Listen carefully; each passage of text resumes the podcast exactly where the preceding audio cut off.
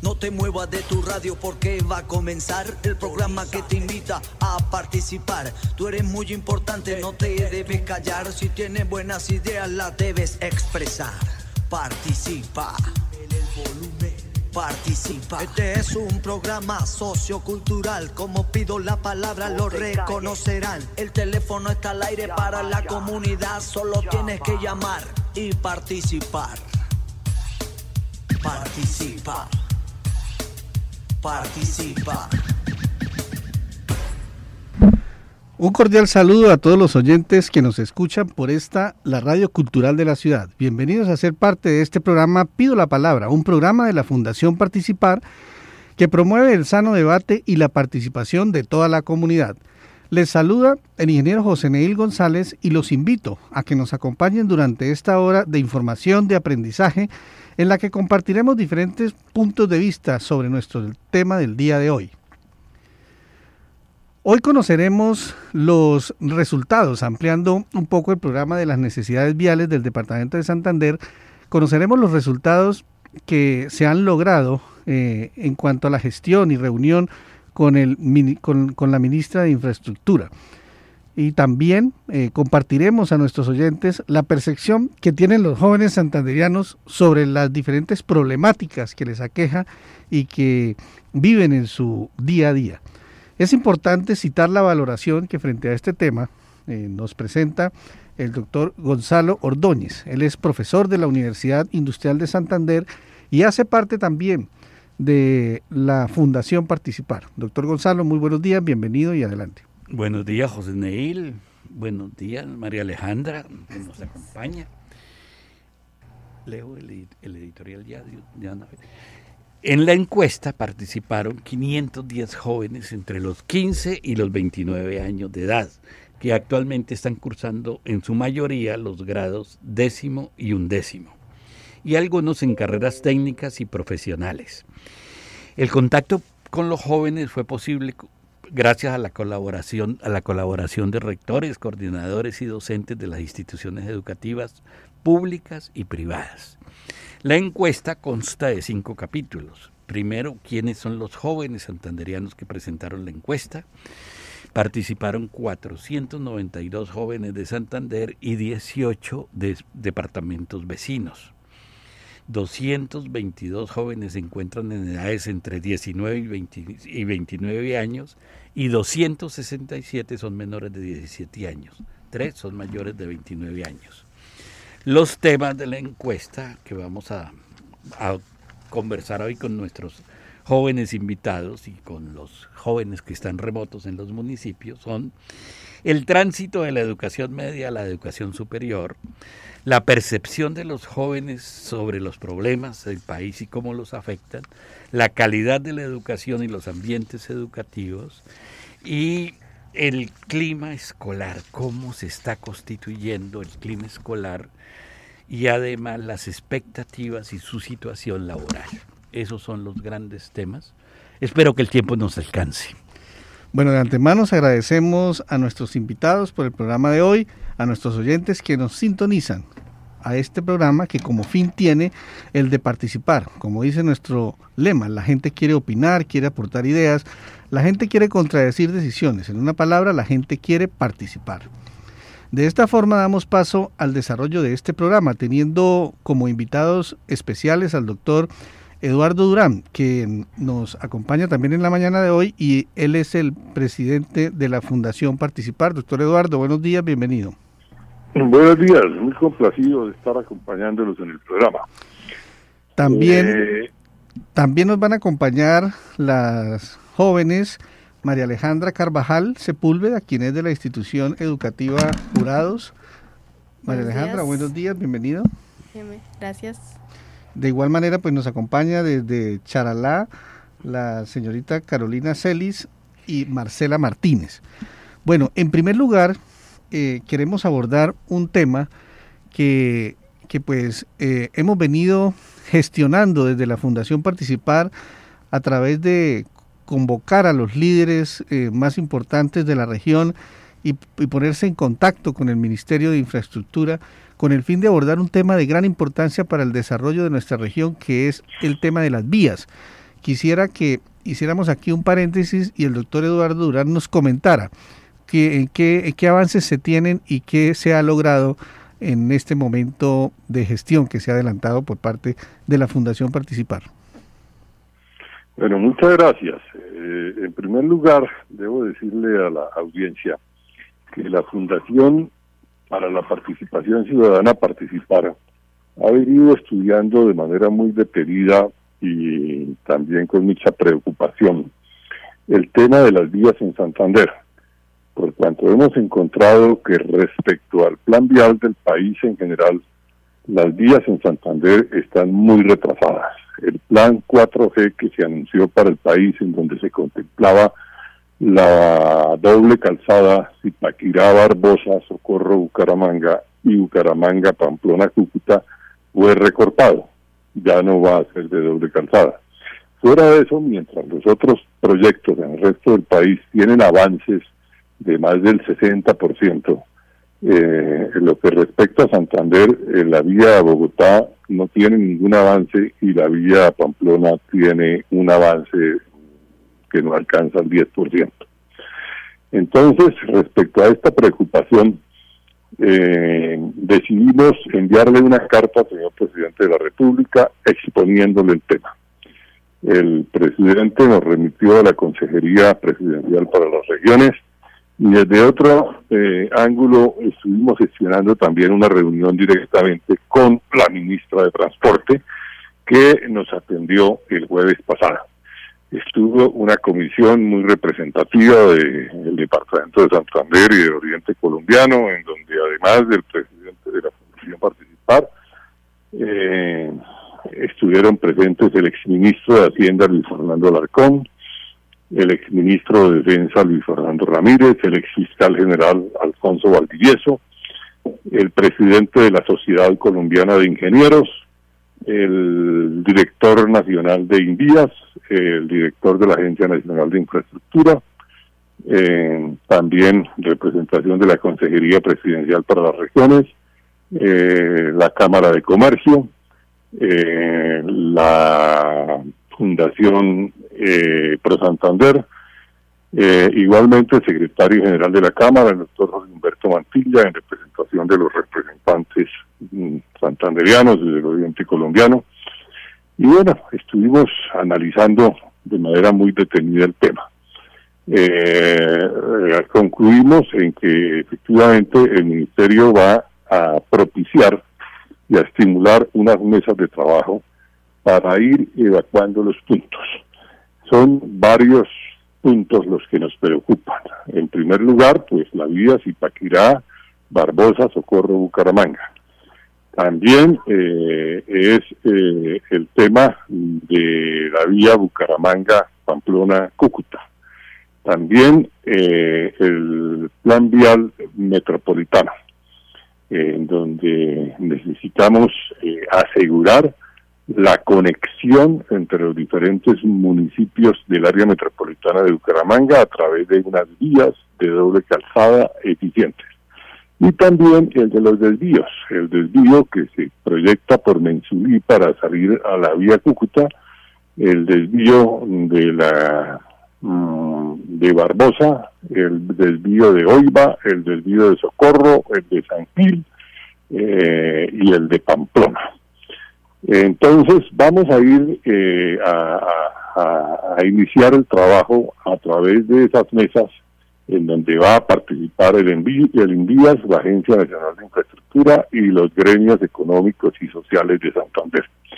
Realmente para la Fundación participar ha sido muy grato participar de este proceso por cuanto hemos podido, eh, digamos que, eh, ventilar el tema, eh, generar la importancia que reviste el mismo y desde luego iniciar un trabajo metódico, permanente y conciso que nos permita llegar a conclusiones respecto a la ejecución de esta obra, de, estas obras fundamentales para el departamento de Santander y el Oriente Colombiano.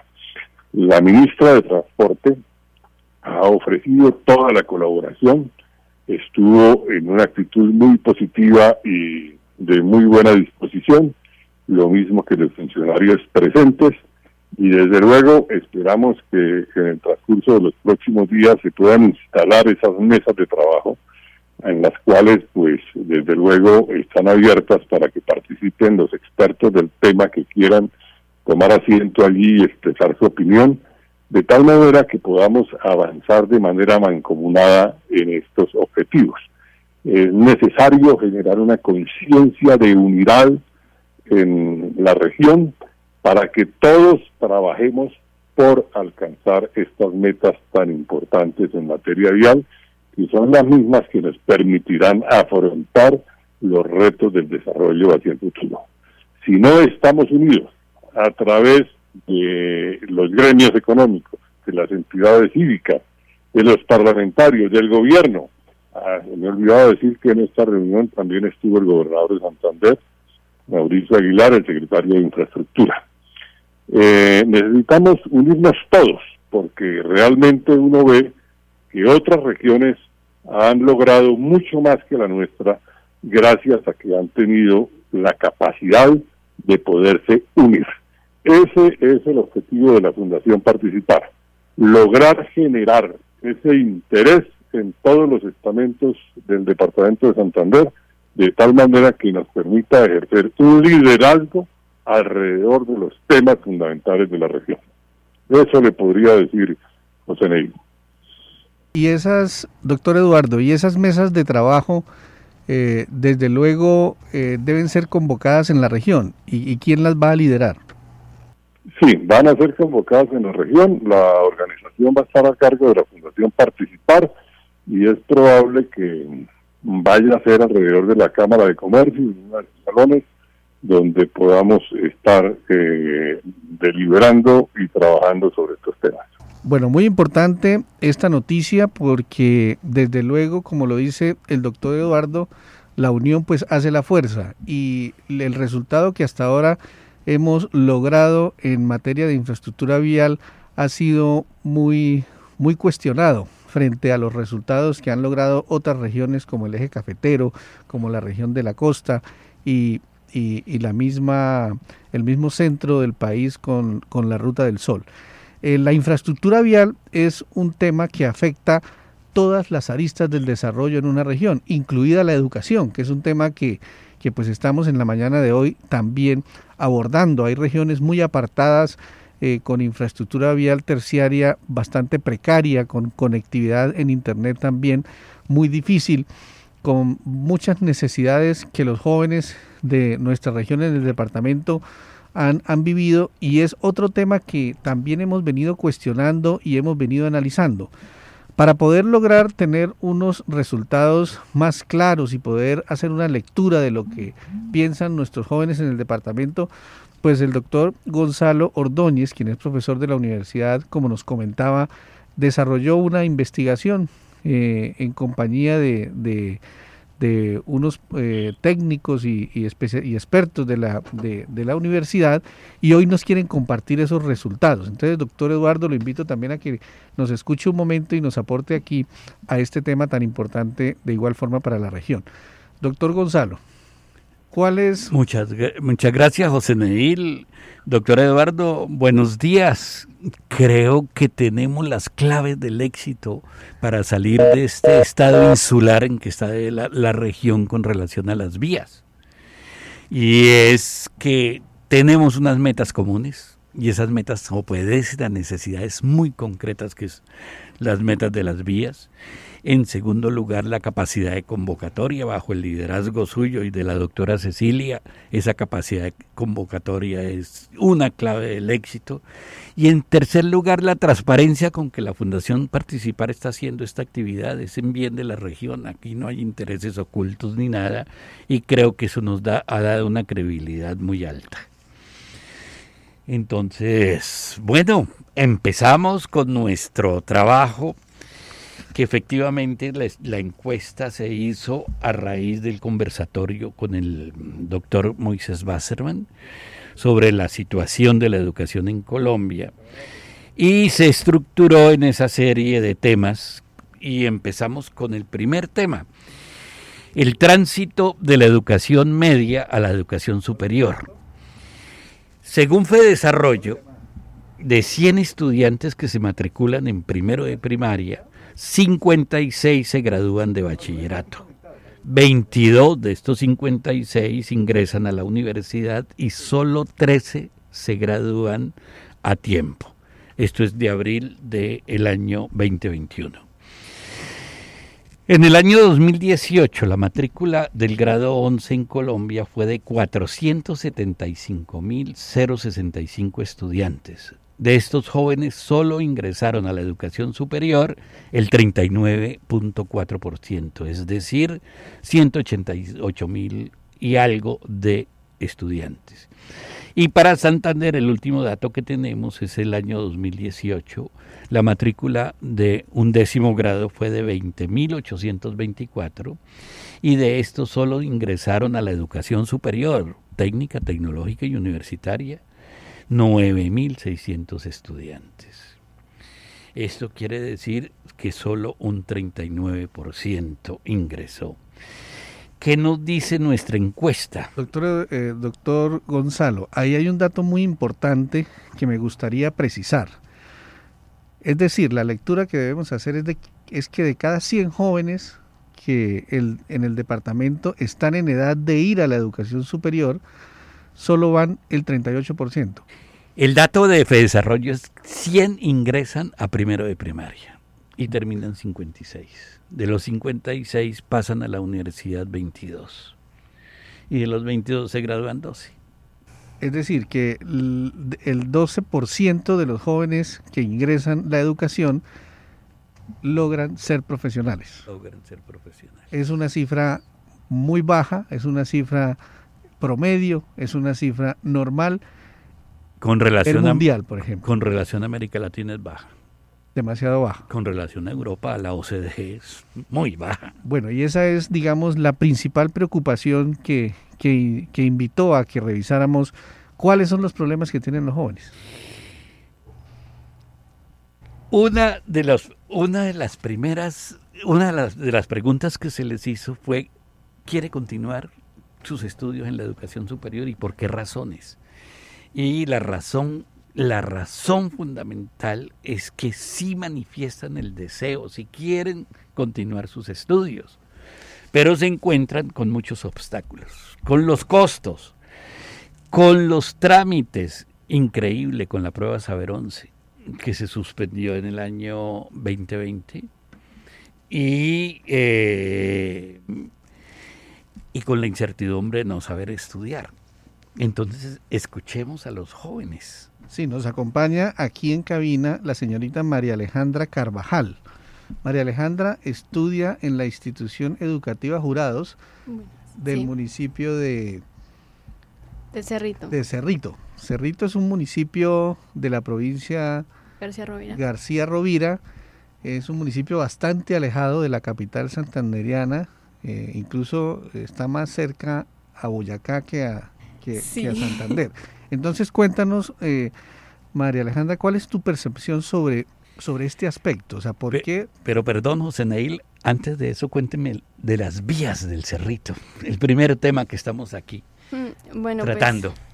las vías en sí están fatal, en su mayoría, digamos, las vías eh, terciarias, los desvíos, están muy mal y pues por ahora están arreglando la central, la ruta 55. Y pues entonces todos los carros se botan por los desvíos, pero básicamente tienen muchos problemas porque hay barrancos, caídos, todo, y se les dificulta demasiado. Pues, o sea, hay unos huecos fatales y esas vías no las están arreglando en sí. Arreglaron como hasta la mitad de las vías y de ahí para arriba. Y pues esa es la vía Málaga-Pamplona. Pues básicamente la más fea es de Cerrito a Chitagá. De ahí. La, el qué? El ramalito. Sí, ese está Páramo del almorzadero. Eso está sobre el proyecto vial, la vía eh, troncal central del, del, norte. Sí. Bueno, María Alejandra, eh, en Cerrito ¿qué oportunidades de estudio tienen los jóvenes? ¿Cómo, cómo es esa visión de, ir a la universidad? ¿Cuáles, cuáles, ¿Cuáles son los obstáculos? Empezando por las vías y empezando porque allá no hay universidades. No. Ahí pues contamos con universidades cercanas que sería la UIS en Málaga y la de Pamplona. Pero entonces pues siempre los jóvenes se ponen a pensar en la alimentación, el hogar, el pues la manutención en sí. El trabajo. El trabajo, todo, porque bueno, eh, una, un joven sale y pues básicamente algunos no quieren estudiar por el simple hecho de que no vale la pena. Porque, o que los, los profesionales están en la calle, que eso, ¿sí? Y pues sienten que no, no es la necesidad y se quedan en el campo, ¿sí? No estoy diciendo que quedarse en el campo sea algo malo, porque pues sin el campo no, no hay nada. Pero entonces los jóvenes como que no tienen esa aspiración por las distintas dificultades de entrar a una universidad, por ejemplo el IFES, el, el, miedo y la presión a perder el IFES, porque sin el IFES pues no se puede hacer nada. Y pues la verdad es que también eh, algunos padres no apoyan, otros sí apoyan, pero también les queda muy difícil porque pues es muy costoso venirse a una ciudad y pues que el joven no pueda trabajar porque o aún no tiene la mayoría de edad o no le va a quedar tiempo con la universidad. Es decir, hay muy poca expectativa o una expectativa muy negativa frente al hecho de ir a la universidad para que este sea su proyecto de vida? Sí, la verdad sí siento que es eso, porque pues yo he conocido jóvenes que han salido y se quedan, ya, porque o no tienen apoyo, no tienen oportunidad. Eh, muchos sueñan con beca, yo sueño con una beca, para, o sea, para salir adelante, no tener, o sea, como ese peso de la matrícula, de las, de qué, de los pagos de los semestres y todo eso. Porque eso es una cosa principal que se le dificulta a los jóvenes. Algunos padres apoyan, pero pues no tienen el suficiente dinero para aportarles a los jóvenes. Bueno, también nos acompaña Marcela. Marcela es de Charalá.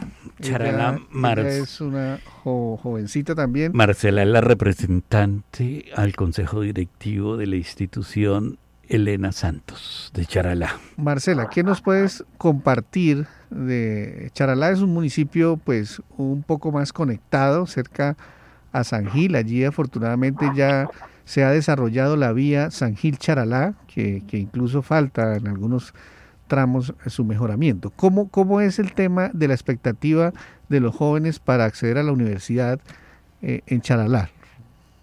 Bueno, primero que todo, buenos días a todos. Buenos días. Eh, segundo, bueno, partiendo de las vías, puedo decir que falta, pero en sí las vías están horribles. Eso hay que aceptarlo. Eh, derrumbes muy de vez en cuando y eso imposibilita a veces como la comunicación entre Charalá y San Gil y debe partir de ahí que eso, antes de que llegara la pandemia y se cerrara toda esta pues escolaridad en las universidades, eso afectaba demasiado a los jóvenes que residen en Charalá y estudian en la Unisangil. Porque no, que derrumbe, que otra cosa y así. Entonces, en sí, eso ya afecta demasiado el querer acceder a la educación. Segundo, eh, yo sé y no, no tengo una mentalidad así, pero conozco compañeros que realmente uno les pregunta qué quieren hacer en su vida y ellos no, no, no ni siquiera saben responder, porque ellos no tienen presente qué es lo que les, gusta, les gusta, qué les apasiona, cosas así. Simplemente es como que yo me gradúo y me voy a trabajar a donde al campo, porque pues si no tengo estudios, no tengo un técnico, no tengo nada, no me van a dar trabajo nada más, ni siquiera en un supermercado, por decirlo así. Entonces, parte de eso. En este colegio, en el colegio integrado, eh, son muy partidarios de la vocación. Nos incentivan mucho, nos colaboran, nos dan capacitaciones, nos informan. Las profes son como que muy motivacionales en ese aspecto. Eh, gracias a Dios nosotros tenemos un técnico en contabilización, entonces de por sí nos graduamos, somos bachilleres académicos, pero tenemos un técnico.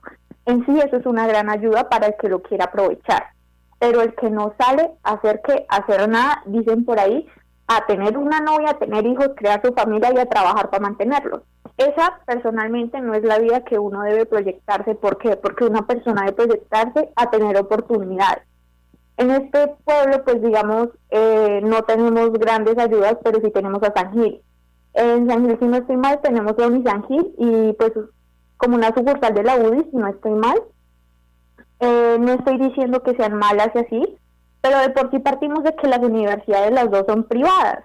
Entonces, si tú quieres acceder a ellas, una de dos. O tienes como pagarla de tu bolsillo o te endeudas con el ICETEX, que personalmente siento yo que el ICETEX es la peor forma de pagar una carrera porque es que tú estudias, te gradúas, consigues trabajo, si te proyectaste súper bien y todo lo que trabajes va a ser hasta que termines de pagar lo que le debes al ICETEX. Entonces, de mi parte, ¿tú cuándo vas a empezar a disfrutar lo que por lo que tanto te esforzaste? Entonces, partamos de eso. Eh, también podemos decir que, digamos, aquí las aspiraciones son súper grandes con los resultados del ICETEX, porque nos, o sea, como que está ese machuque de que tienen que tener un buen resultado, tienen que tener un buen resultado, y si no lo tienes es como que, ¿y ahora yo qué hago? Y pues ahí es donde se empiezan a cerrar las mentes y dicen como que, no, yo tengo que conseguir trabajo, mis papás no me apoyan, eh, o quizás unos viven solos, no, es que hay tantos problemas familiares que surgen hoy en día que uno realmente no, no termina de conocer la situación de una persona. Entonces, venir a preguntarle a una persona que quiere, quiere estudiar en un momento así, esa persona ni siquiera está pensando en si va a estudiar o no, porque lo que le importa es tener dinero para poder mantenerse. Eso es un factor muy común hoy en día en la juventud.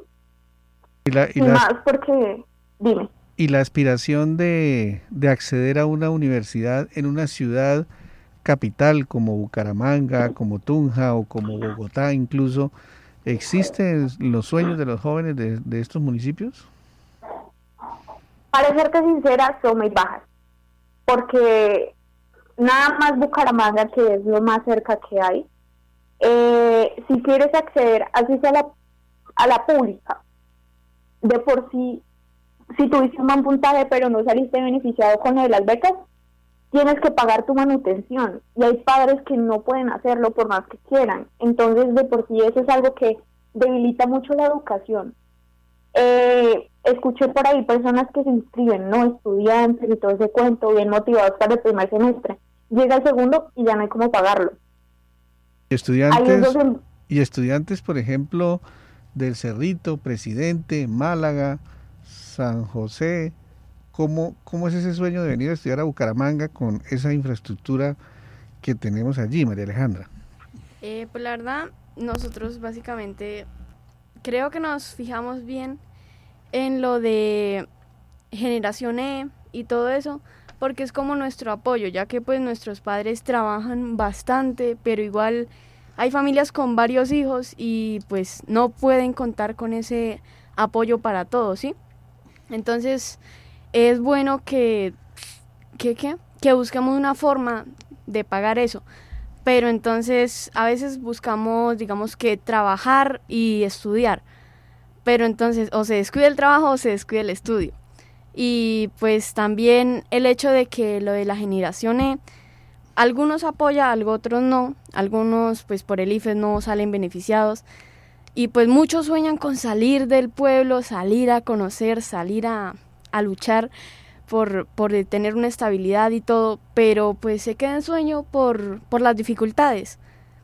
Bueno, también nos acompaña Carolina, que es una jovencita del municipio de California, ya un poco más cerca, pero no tan cerca por de igual forma por la calidad o la mala calidad de las vías para acceder a este municipio. Carolina, buenos días. Muy buenos días. estamos, estamos en la mañana de hoy hablando sobre los resultados de, la encuesta que ha desarrollado la Fundación Participar a través del profesor Gonzalo Ordóñez y pues hay unos datos que nos tienen muy alarmados y prácticamente es que de cada 100 jóvenes que ingresan al sistema escolar, solo un 12%, según FEDesarrollo, logran ser profesionales. ¿Esto cómo lo viven ustedes allí en California? ¿Cuáles son las barreras, los principales obstáculos que tú consideras existen para poder acceder a ser un profesional en, esta región? Bueno, entonces voy a hablar desde mi punto de vista. El pueblo donde yo estoy habitando actualmente es un pueblo minero, ¿sí?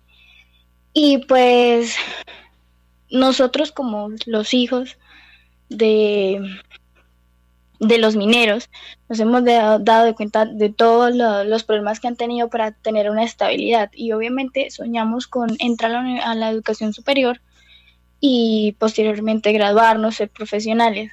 Una de las barreras que tenemos es económicamente, lo, pues el dinero, porque como vivimos en un pueblo un poco lejos, por ejemplo, de Bucaramanga, que es nuestra primera opción, se nos hace un poco difícil eh, la alimentación, a veces el transporte, si uno no, no haya un lugar en donde vivir. Y si uno no paga como esto de la alimentación para, pues, para vivir, pues no puede pagar la universidad. Em, los pocos que han tenido la oportunidad de ganarse la beca, em, pues han tenido esta oportunidad y como digo, son pocos, no muchos, porque de, digamos, de 10 que presentaron las pruebas, uno solo obtuvo la beca y el resto queda como literal, ¿qué hago? ¿Qué voy a hacer? ¿De dónde voy a sacar el dinero? Entonces, la primera opción que encuentras es, es trabajar. Como le digo en este pueblo, la primera opción que van a hacer es trabajar en la minería. Y, y muchas veces uno dice, no me alcanza, no puedo, esta vez voy a terminar de ahorrar. Y se le presentan tantas dificultades en el camino que uno no, estudia, uno no, uno al final dice, no, ya para qué. Siento que otra barrera es también el estado mental de la persona. A veces uno se frena, uno dice, no, no lo voy a lograr y no lo voy a lograr y no lo logra. A veces nosotros los jóvenes prácticamente nos estamos graduando de 17, 18, la mayoría.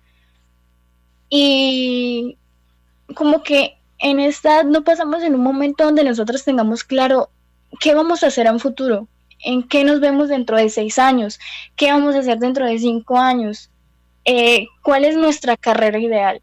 Y siento que eso es una barrera para entrar a la educación superior. Eh, también a veces es como todo lo que ha pasado en el país, como muchas preferencias, como em,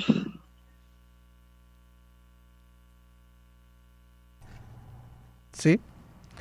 Bueno, doctor Eduardo, ¿qué, ¿qué opina usted sobre estos comentarios que hasta el momento hemos obtenido de los jóvenes de Santander?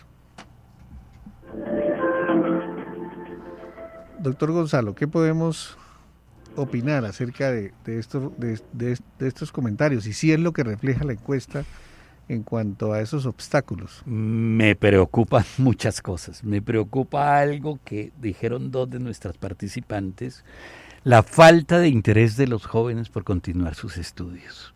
Creo que ahí hay una falla dura de las instituciones educativas. Es una falla de no construir, no tener como eje de, de la educación que los jóvenes puedan ir construyendo su, su proyecto de vida. En segundo lugar, eh, la debilidad de los criterios. En la encuesta salió que uno de los principales motivos para elegir profesión es el factor económico. Y ese es el más, ese es el más frágil de todos. Hay carreras que en un tiempo se vuelven muy exitosas y a los cinco años desaparece, desaparece ese éxito económico. Por ejemplo, ingeniería de sistemas, que es lo que quiere estudiar María Alejandra. A veces eso se sube, se sube, se sube y después cae, caen los desempleos. Entonces, no es un factor y creo que es un problema educativo. Y el tercero que me preocupa es que la encuesta arroja que lo los, las fuentes de financiación más conocidas es, el más conocido de todos es el ICETEX. Y lo que dice Marcela es completamente cierto, es una deuda de por vida. En cambio, las, las otras fuentes de financiación como Generación E, como jóvenes, jóvenes en acción, esos son poco conocidas.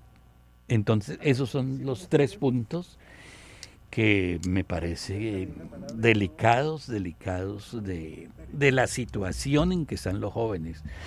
Y otra cosa que señala Carolina, están, están, ahí está, se está frustrando la infancia, Carolina. Terminar el bachillerato antes de los 16 años es sacrificar ser niña y niño. Bueno, también me gustaría eh, que Michelle, que es una jovencita aquí del área metropolitana, ella es de Florida Blanca. Michelle Aranda, buenos días. Aló, buenos días. Bueno, en la mañana de hoy estamos eh, hablando prácticamente sobre cuál es la expectativa de los jóvenes hoy para acceder a la educación superior. Y pues hay datos muy preocupantes, como nos comenta el profesor Gonzalo, y es que eh, en muchos jóvenes no hay el deseo de ir a estudiar, pues precisamente porque también hay muchas barreras. ¿Usted cómo percibe como jovencita de, de acá de la ciudad, del área metropolitana, estos aspectos? ¿Cómo los ha vivido? ¿Cómo los ve? ¿Y cuál es su expectativa de acceder a la educación superior? Bueno, muy buenos días a todos y lo que he notado y, escuchado a mis compañeras es principalmente que hay muchas de esas problemáticas que ellas tienen en sus pueblos también se pueden encontrar aquí en la ciudad. Una de estas es el sentido económico.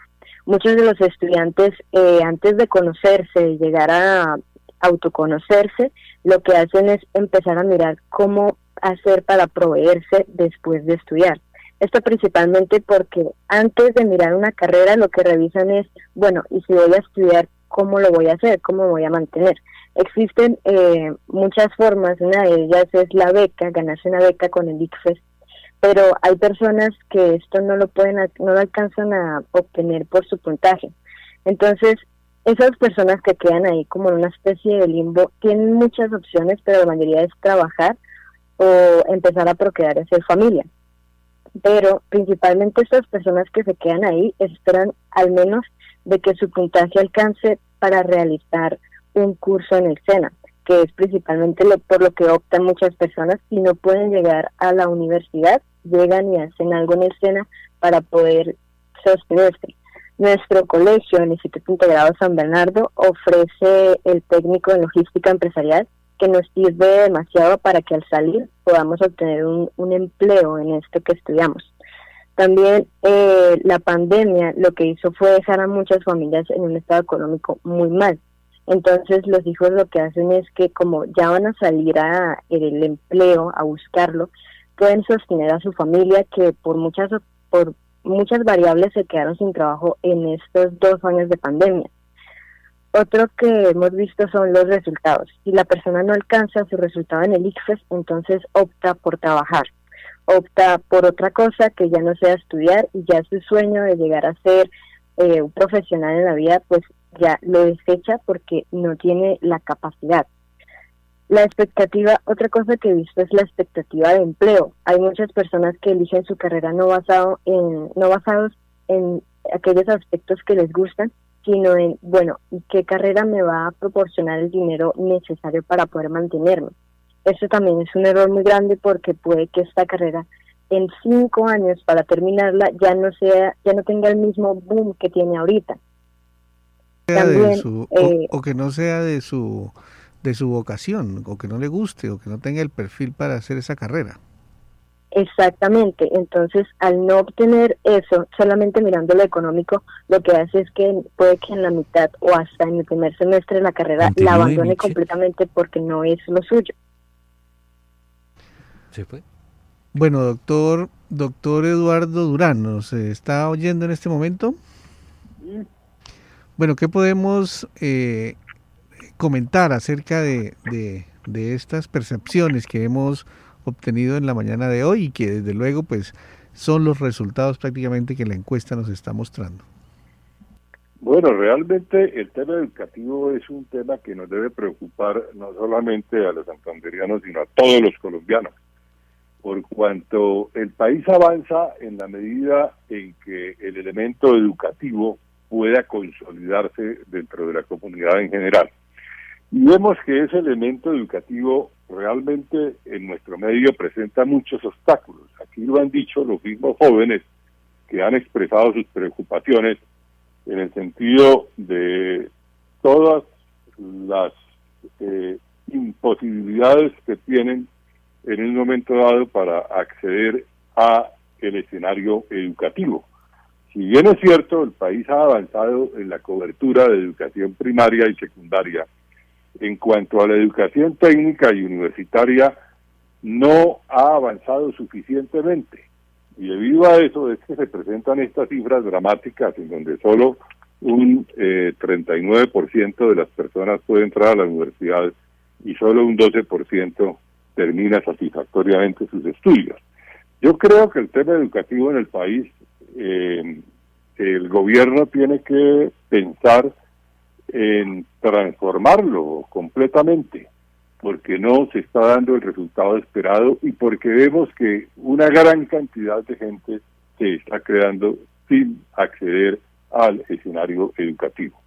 Yo creo que aquí, además de esas dificultades expresadas en el sentido de la falta de financiación eh, de los programas educativos, de la falta de financiación para poder obtener eh, el techo, la alimentación, el transporte los estudiantes, pues todo eso son barreras de entrada hacia el tema educativo. Entonces me parece que desde este punto de vista, ahora cuando el país está preocupado por oír directamente a los jóvenes sus preocupaciones, pues hay que evaluar el contenido de todas estas eh, situaciones que se han expuesto, porque definitivamente no solo la universidad tiene que ofrecer mucho más posibilidades a los jóvenes, sino también debe pensarse en reestructurarse tema de capacitación a partir del bachillerato. Bueno, muy bien, eh, doctor Eduardo, el tiempo es corto.